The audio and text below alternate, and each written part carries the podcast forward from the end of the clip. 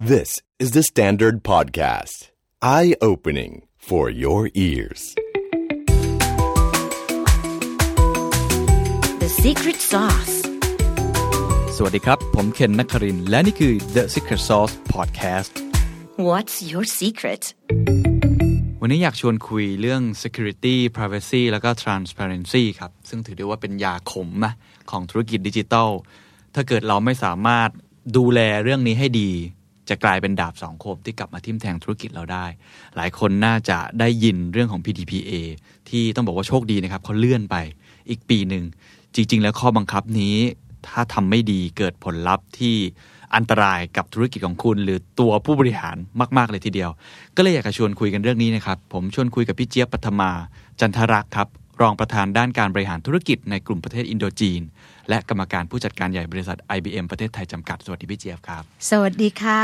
ต้องบอกว่าเทปที่แล้วที่เราคุยกันเรื่องการพลิกฟื้นธุรกิจ transform ธุรกิจในช่วงโควิด ตอนนั้นเป็นตอนที่คนชอบมากนะครับ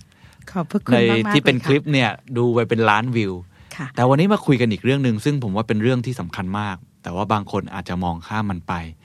ทำไมพี่เจี๊ยบถึงคิดว่า security privacy และ transparency เป็นเรื่องที่สำคัญมากครับวันนี้สำคัญมากค่ะ โดยเฉพาะอย่างยิ่งตะกี้คุณเคนบอกว่าโชคดีมากที่กฎหมาย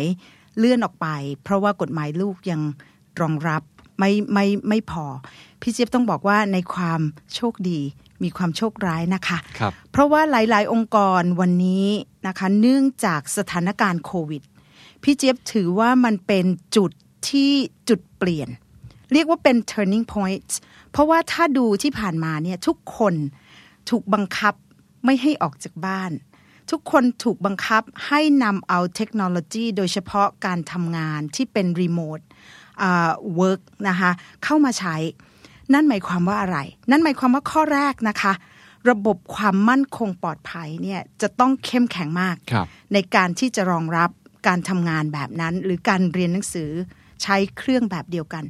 ข้อ 2 ค่ะ ในสถานการณ์โควิดนะคะ เรื่องของการที่รัฐบาลออกมาช่วยในเรื่องของการเยียวยา ให้เงินเยียวยา หรือแม้แต่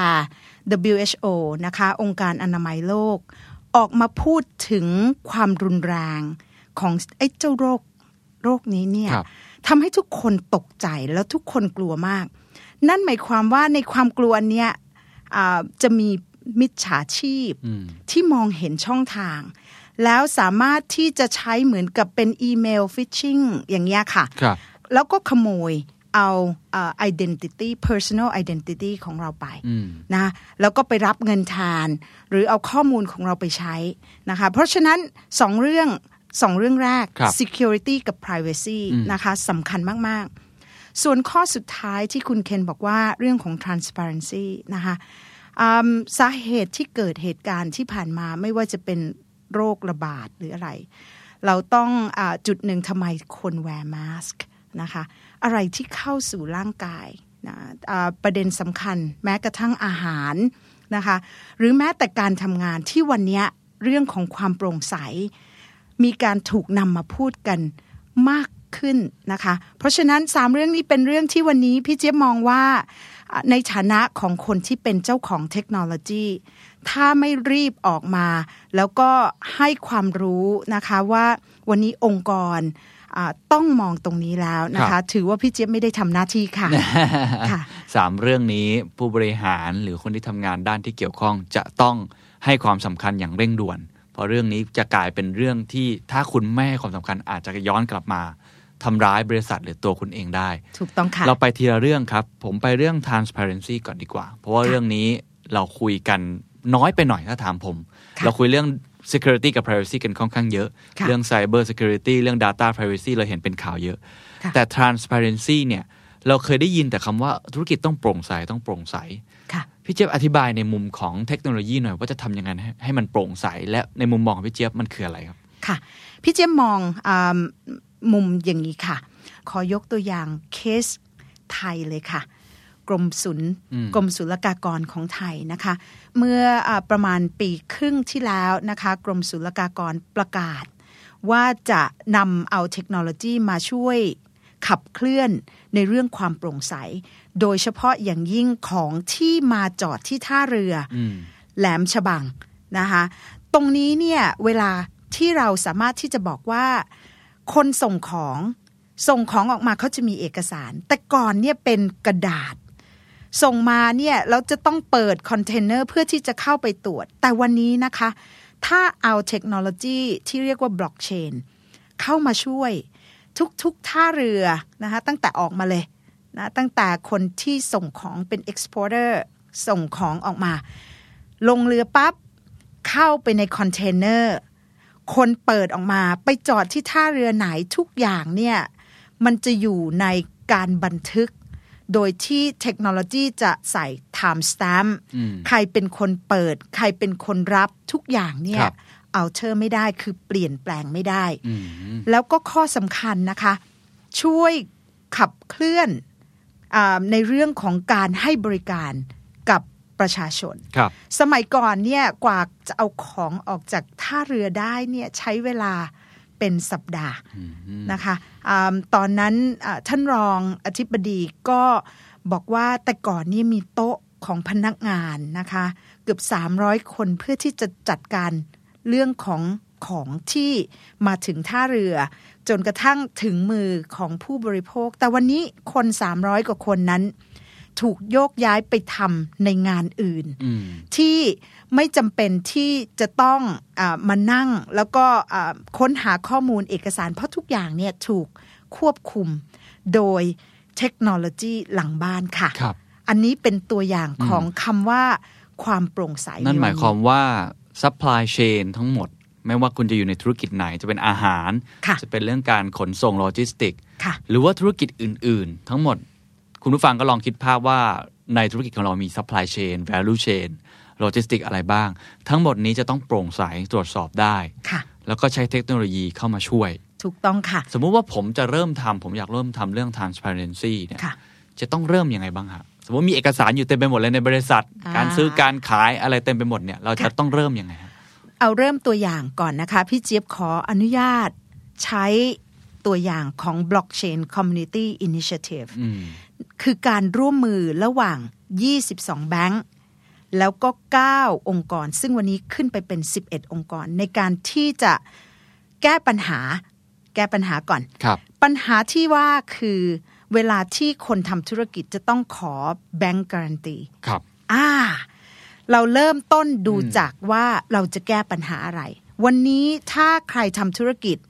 จะต้องไปยื่นเรื่องขอแบงก์การันตีจากแบงก์ เพื่อที่จะเอาไปยื่นต่อนะคะเพื่อที่จะเป็นตัวค้ำประกัน แต่ก่อนใช้เวลาสองอาทิตย์ค่ะ วันนี้นะคะเริ่มต้นหนึ่งหาปัญหาก่อน คุณจะ address ปัญหาอะไร เหมือนกรมศุลกรมศุลบอกว่าทำยังไงให้เอกสารที่มาจากต้นทางถึงปลายทาง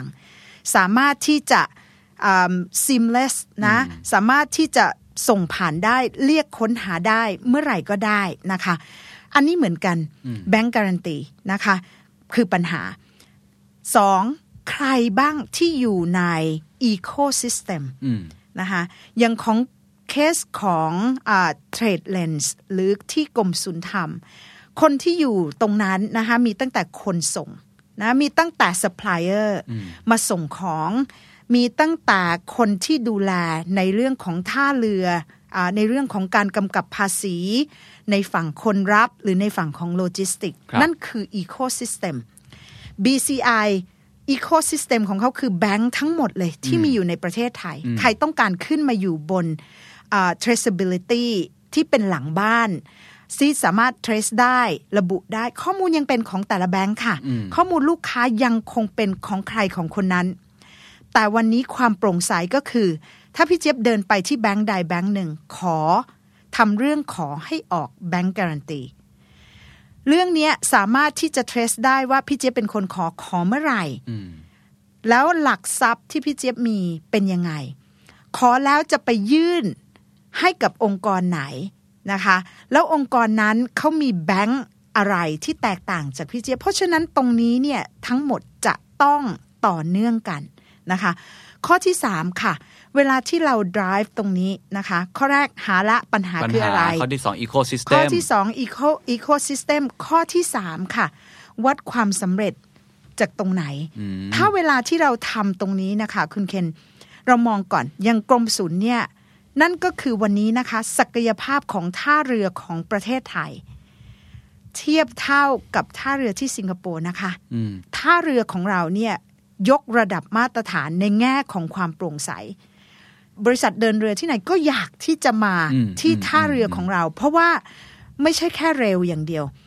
สามารถที่จะดูความโปร่งใส สามารถที่จะดูความสำเร็จได้จริงๆอืมในเคสของทั้งสองเคสที่พี่เจี๊ยบยกมาไม่ว่าจะเป็นของกรมศุล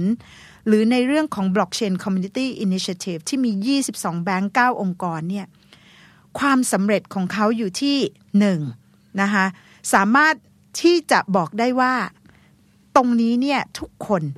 เห็นเหมือนกันครับนะ ข้อสองค่ะ ประชาชนอืมได้ผลประโยชน์อืมผู้ใช้ได้ผลประโยชน์จริง ๆ จากเดิมใช้คน 300 คน วันนี้ทั้งหมดหลังบ้านถูกจัดการได้คน 300 คน ถูกนำไปใช้ในส่วนที่สร้างประโยชน์อย่างอื่นอืมนะคะ ข้อที่3ค่ะ cost saving อืมเห็นชัด ๆ เลย ไม่ใช่แค่ประสิทธิภาพแต่ cost saving ครับ ลดค่าใช้จ่ายมหาศาลเลยอ่าเพราะฉะนั้น 3 ข้อนี้ค่ะอืมถ้าเราหาได้ว่าเราเอามาแก้ปัญหาอะไร ใช้เทคโนโลยีเข้ามาช่วยเลยค่ะอืมอืมแต่ว่าบริษัทไม่จำเป็นจะต้องใหญ่เล็กก็สามารถไม่จำเป็นค่ะสามารถเอากระบวนการเหล่านี้เข้ามาช่วยเพิ่มศักยภาพของธุรกิจเราได้ ถูกต้องค่ะ เพราะวันนี้นะคะพี่เจี๊ยบมองอย่างนี้อืมในวันที่เราไม่จำเป็นที่จะต้องอาต้องบอกว่าลงทุนในเรื่องของ เทคโนโลยี upfront เรามีระบบที่เป็น cloud ครับนั่นคือเป็น subscription model นะคะในเรื่องของ AI ในเรื่องของ cloud เรื่องของ blockchain วันเนี้ยเรามีทั้งอ่า on cloud ครับมี on premise นะคะแล้วก็มีเป็น hybrid อืมเพราะฉะนั้นถ้าองค์กรขนาดเล็กนะคะพี่เจี๊ยบแนะนำให้เป็น cloud base ครับนั่นหมายความว่าคุณใช้ แล้วคุณก็จ่ายตามที่คุณใช้ คนอื่นเป็นคนที่ลงทุนหลังบ้านให้เราอืมเรียบร้อยอืมค่ะ เพราะฉะนั้นเลือกใช้เทคโนโลยีที่ไว้ใจได้ครับ AI ที่ฉลาดพออมนะคะ นั่นหมายความว่าวันนี้พี่เจี๊ยบมองว่าอ่า AI ยังในเคสที่เป็นบอทอย่างนี้นะคะอ่าวันนี้ไม่ใช่แค่เป็น AI ที่มาช่วยค้นหาข้อมูลอืมแต่จะต้องเป็น conversational AI ครับโต้ตอบได้บอทที่โต้ตอบได้ฉลาดพอที่จะคิดฟัง แล้วก็ไปหาข้อมูลให้เรา ซึ่งวันนี้มีไม่กี่เจ้าที่ทำได้ครับสองนะคะ ถ้าจะเอาตรงนี้ไปใช้ในกระบวนการผลิต บางครั้งเนี่ยข้อมูลที่ตะกี้พี่เจี๊ยบบอกต้องเป็น structure unstructure ต้องทำมาเป็น structure นะคะ คือจัดเปลี่ยนได้ เวลาฟังเสียงเนี่ยค่ะ เราจะบอกว่าเอ๊ะข้อมูลนี้เราจะนำมาวิเคราะห์ยังไงอืมวันนี้เนี่ยเราจะต้องมี AI ที่ฉลาดพอนะคะที่จะฟังเสียงแล้ววิเคราะห์ได้อืมไม่ใช่เฉพาะอ่านข้อมูลที่เป็นตัวเลขหรือครับวิเคราะห์ ข้อมูลที่เป็นตัวเลขนะคะ จะต้องฟังเสียงได้ AI จะต้องพูดคุยได้อืมโต้เถียงได้อืมนะคะ ซึ่งอันนี้ในแง่ของอืม IBM เองครับ เราคิดค้นหรือให้ความสำคัญในเรื่องของ AI อืมมานานละ มีแม้กระทั่งเอาไปทดสอบน้ำหอม ดมกลิ่นอืมนะคะ แล้วก็บอกได้ข้อมูลต่างๆ เหล่านี้ตะกี้ที่คุณเคนครับถามว่า structure หรือ unstructure มันเป็นข้อมูลที่เก็บเป็นภาพของเคมีเนาะเป็นสูตรเคมีอืมวันเนี้ยเราจะให้ AI ดมกลิ่นหรือให้ครับให้ AI ฟังเสียงได้ยังไง อันนี้เราจะต้อง ใช้ AI ที่ฉลาดอืมเข้ามาช่วยเปลี่ยนจากครับ unstructure มาเป็น structure แล้วนำมาใช้ได้อ่าเพราะฉะนั้นเท่าที่ฟังเนี่ยข้อมูลทั้งหมดไม่ได้มีจุดประสงค์แค่เรื่องของ transparency อย่างเดียว ค่ะ แต่จุดประสงค์ที่เก็บขึ้นมา ก็เพื่อเพิ่มศักยภาพของธุรกิจด้วย ใช่ ฉะนั้นผมว่าโดยสรุปทั้งหมดเนี่ยในในเรื่องของ transparency เนี่ย พี่เจี๊ยบคงแนะนำให้ทุกคนเนี่ยข้อมูลทุกอย่างต้องเก็บบนคลาวด์ทั้งหมดแล้ว ไม่ฉะนั้นเราไม่สามารถที่จะพัฒนาได้เพื่อตรคววามจสรอวบดไม่เร็วได้ค่ะรวดเร็วทั้งหมดนั้นใครที่เพิ่งเริ่มตอนธุรกิจตัวนี้ได้เปรียบ เพราะว่าข้อมูลยังไม่เยอะค่ะ เอาขึ้นเอา cloud ได้หมดเลยอ่าแต่บริษัทที่ทำมานานก็ต้องค่อยค่อยๆ ทีนี้อืมอีกอันหนึ่งค่ะ แตะเรื่อง secure ๆครับ เวลาที่คุณเคนเอาข้อมูลที่สำคัญมาก ๆ คือ IP ของเราอืมขึ้นไปเก็บบน cloud น่ะ จะต้องมั่นใจว่า cloud นั้นเนี่ยอ่าไม่ถูก hack ครับไม่ถูกแอดมินขโมยข้อมูลอืมเป็นข่าวใหญ่โตที่ถ้าไปดูนะคะจะมีหลายเจ้าที่ครับโดนอ่าเนื่องจากแอดมินของเขาเนี่ยอ่าขโมยเอาข้อมูลหรือคีย์อืมเพราะเขารู้คีย์นะ IBM Cloud เรา trust no one เรายึด policy ไม่เชื่อใครเลยอืมนั่นหมายความว่าวันนี้นะคะ แม้แต่แอดมินของเรา ก็จะไม่มีคีย์อืมในการเข้าถึงข้อมูลของลูกค้าอืมคุณเก็บข้อมูลไว้นะคะไม่มีใครมี access นอคกรับจากคุณเอง ครับ พอมาพูดถึง security อยากให้พูดนิดนึงครับว่าเราควรให้ความสำคัญหรือ address กับสิ่งเหล่านี้ยังไง ผมเตรียมตัวกับบริษัทตัวเอง ยังไงดีบ้างอ่าคุณเคนมีข้อมูลเยอะครับ คุณเคนมีข้อมูลลูกค้าอืมเยอะ วันนี้ที่บอกว่ากฎหมายอ่าเลื่อนออกไปละนะ แต่เราต้องมาดูหลังบ้านของเรา ข้อแรกนะคะ security นะจะต้องดูว่าใครสามารถที่วันเนี้ย access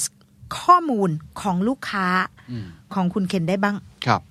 นั่นหมายความว่าวันนี้ค่ะ ระบบหลังบ้านจะต้องถูกจัดเก็บ นะไม่ใช่ว่าเซิร์ฟเวอร์ตั้งอยู่ใต้โต๊ะอืมหรือใครก็ได้เอา USB thumb drive อืมเนี่ยมาเสียบแล้วก็ดูดเอาข้อมูลลูกค้าไปไม่ได้แล้วนะคะ ใช่ใช่ใช่ไม่ได้ละ เพราะวันนี้นอกจากเราจะต้องได้รับคอนเซนต์จากลูกค้าว่าคุณสามารถที่จะนำเอาข้อมูลไปใช้ ในการทำการตลาดส่งข้อมูลประชาสัมพันธ์ ทุกอย่างต้องรีดูใหม่เลยอืมนะ หลังบ้านเราต้องมีการจัดเก็บ ที่สำคัญมาก ๆด้วยนะคะพี่เจี๊ยบยกตัวอย่างวันนี้นะคะ เวลาที่ใครก็ตามที่จะนำเอาข้อมูลไปวิเคราะห์ เราจะต้องรีชหาลูกค้านะ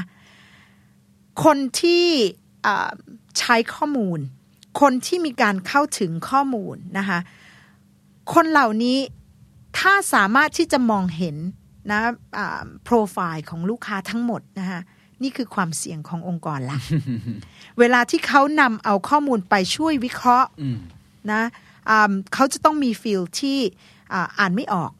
นะข้างหลังบ้านจะต้อง encrypt ให้เทคโนโลยีจะต้อง encrypt ข้อมูลต่าง ๆ เหล่านั้นให้ พี่เจี๊ยบเห็นข้อมูลก็จริง ดึงข้อมูลออกมาทำวิเคราะห์ต่างๆ แต่พี่เจี๊ยบไม่สามารถที่จะนำเอาข้อมูลไปใช้ได้ เพราะมันถูก encrypt ไว้อืมแต่วิเคราะห์หลังบ้านให้เครื่องวิเคราะห์ได้นะ ข้อสองค่ะ ข้อมูลต่างๆเหล่านี้นะคะเวลาที่ระบบหลังบ้านของเราเนี่ยไม่สิเคียวพอ ใครต้องถูกรับผิดชอบอืมผู้บริหารเลยค่ะถูกครับ ผู้บริหารและคนที่นั่งอยู่ในบอร์ดจะต้องรับผิดชอบ เพราะฉะนั้นเราพูดกำลังพูดถึงมาตราอืม80 และ 81 อันนี้รู้สึกใกล้ตัวขึ้นมาแล้วนะ เริ่มใกล้ตัวค่ะ เพราะว่า PDPA ของประเทศไทยนะคะ ต้องบอกว่าอ่า รุนแรงกว่า GDPR ที่ทำที่ยุโรปอืมเพราะอะไร เพราะนั่นหมายความว่าไม่ว่าจะเป็นแพ่งอืมอาญาอืมหรือปกครองครับหรืออันนี้อาจจะเป็นและทั้งสามนะ ก็ได้ นั่นหมายความว่าบอร์ด หรือผู้บริหารมีโอกาสติดคุก ใครฟังตอนนี้ต้องระวังน่าระมัดระวังกลัวตัวมากๆน่านะกคลัรัวบมากๆค่ะ เพราะกฎหมายแรงพอสมควรแรงเลยอันนี้มากอืมๆ ถ้าคนที่เคยได้ยินข่าวเมื่อสองปีที่แล้วนะคะอ่าถ้าไป look up นะ Equifax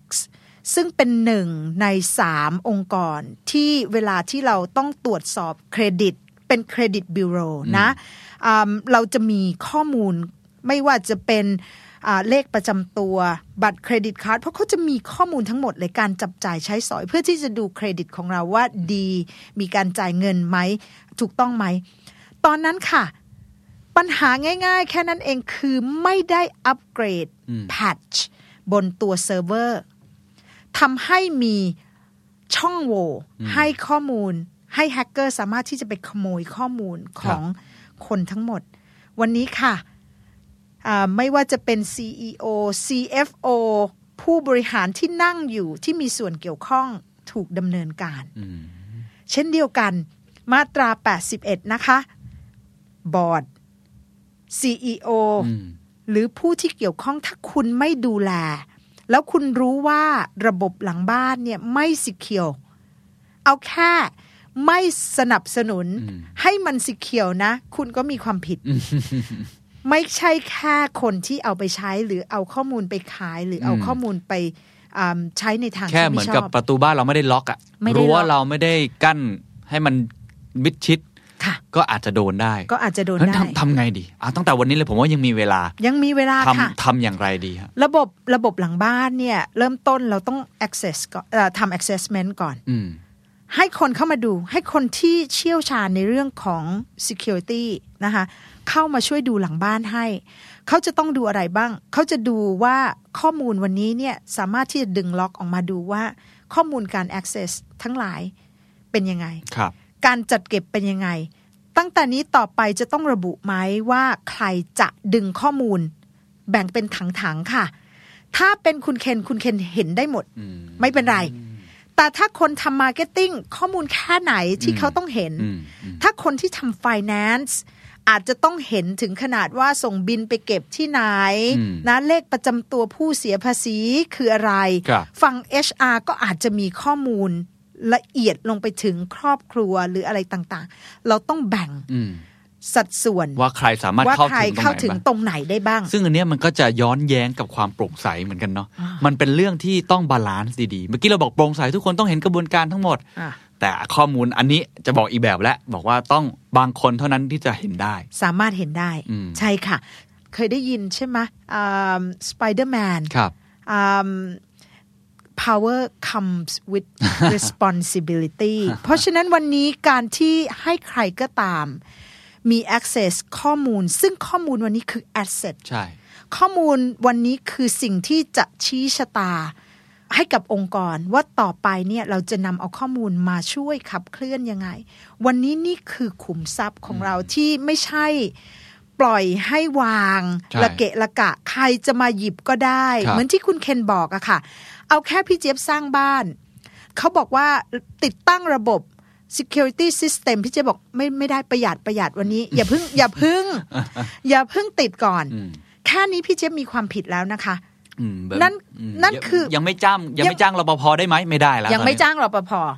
นั่นหมายความว่าพี่เจี๊ยบตั้งใจอืมที่จะทำให้เกิดความสุ่มเสี่ยงในฐานะผู้บริหารครับแทนที่จะเสียน้อยเสียยากเนาะอ่า เสียมากเสียง่ายอืมแทนที่จะจ้างคนมาดูแลระบบ Security ไม่ต้องลงทุนเองก็ได้ครับแค่ใช้บริการหรือ Security as a Service อืมซึ่งวันนี้เราก็มี partner ของเรานะคะไม่ว่าจะเป็นสามารถอ่าซึ่งเขาลงทุนไปแล้วนะเป็นหลายหลายร้อยล้านเลยอืมเขาลงทุนไปแล้วนั่นก็คือเขาตั้งบริษัทเหมือนกับรปภแหละนะ เพื่อที่จะมาคอยดูแล คุณเคนก็ไม่ต้องไปติดตั้งไม่ต้องตั้ง security operation ก็ center คือไม่ต้องเหนื่อยเองไม่ก็คือจ้างเป็น whole service มา จ้าง service เขาก็จะมาดูระบบครับของเราไม่ใช่เฉพาะบ้านรอบบ้านอย่างเดียว เขาจะดูตั้งแต่ถนนหนทางก่อนที่จะเข้ามาถึงบ้านอืมอืมเพราะวันนี้แฮกเกอร์เก่งมากอืมแฮกเกอร์สามารถที่จะแวะเวียนมาดูแค่เขารู้ว่าบริษัทเปิดปิดคนสุดท้ายออกเข้าออก หรืออย่าง อะไรแค่เนี้ยเขาก็รู้ละครับแต่นี่คือ infrastructure อืมเอาแค่แฮกเกอร์มาพิง IP หลาย ๆ ครั้งอะ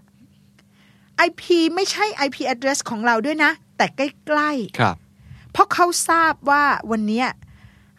คนติดตาม The Standard เยอะมาก ทุกคนอยากจะได้ข้อมูลตรงนี้ ทุกคนอยากจะทราบว่าทำยังไงอืมอันนี้นะคะ มันคือข้อมูลหรือ ทรัพย์สมบัติของเราเนาะเราต้อง protect อืมอย่างดี ไม่ใช่ว่าให้ทุกคนครับเข้ามาดูได้ครับค่ะเพราะฉะนั้นในมุมนี้อันที่หนึ่ง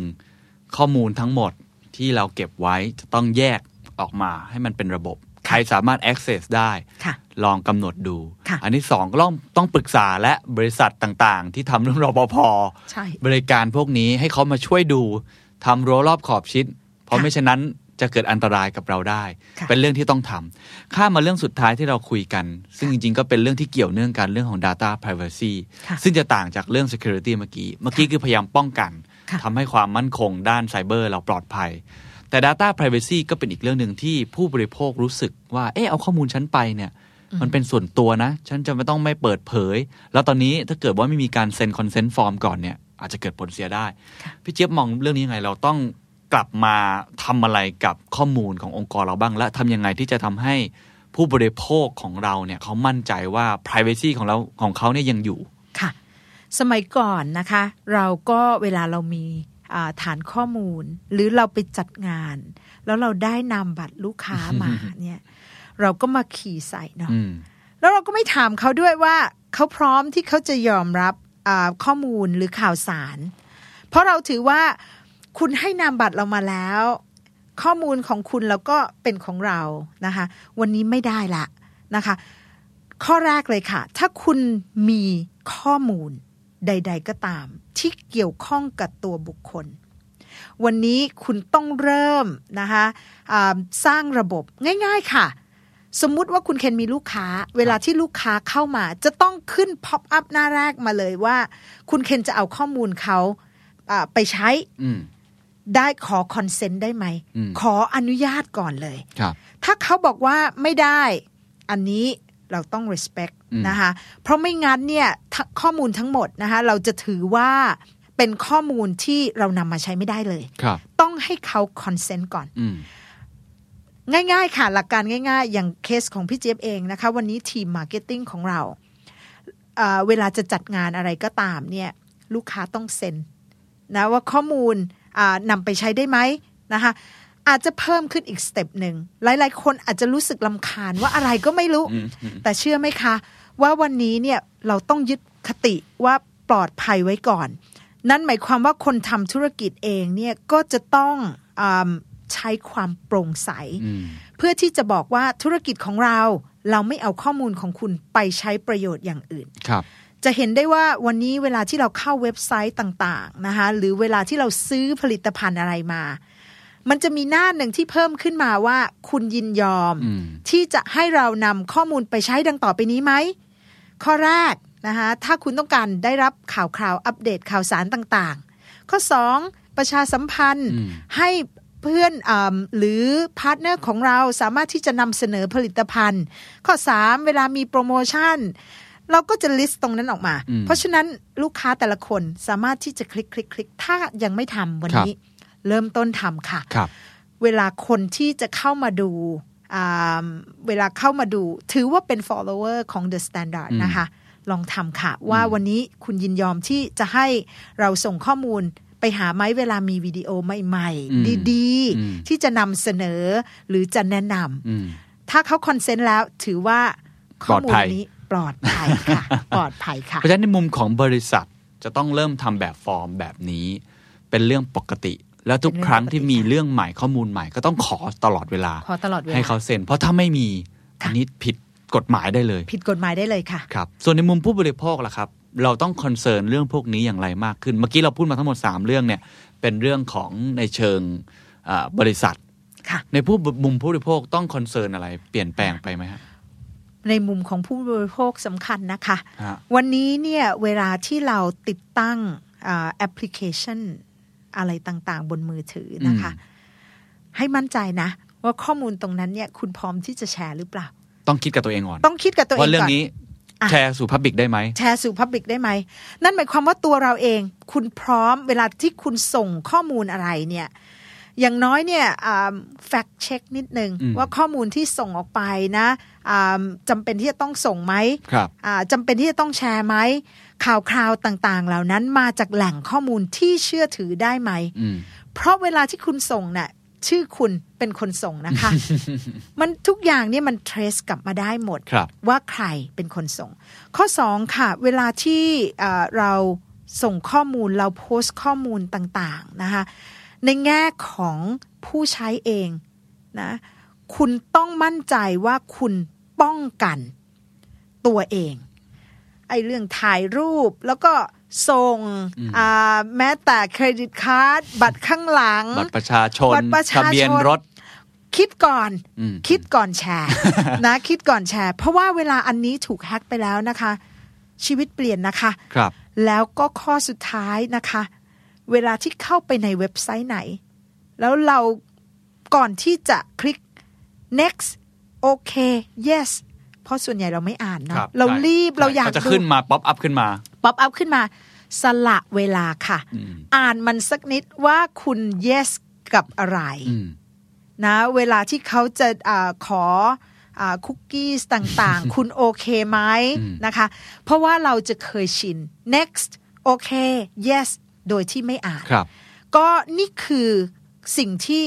เราทำได้ครับมันคือ privacy ของเราที่เราจะต้องให้ความระมัดระวัง แล้วก็ให้ความใส่ใจคค่ะรับเพราะฉะนั้น we trust no one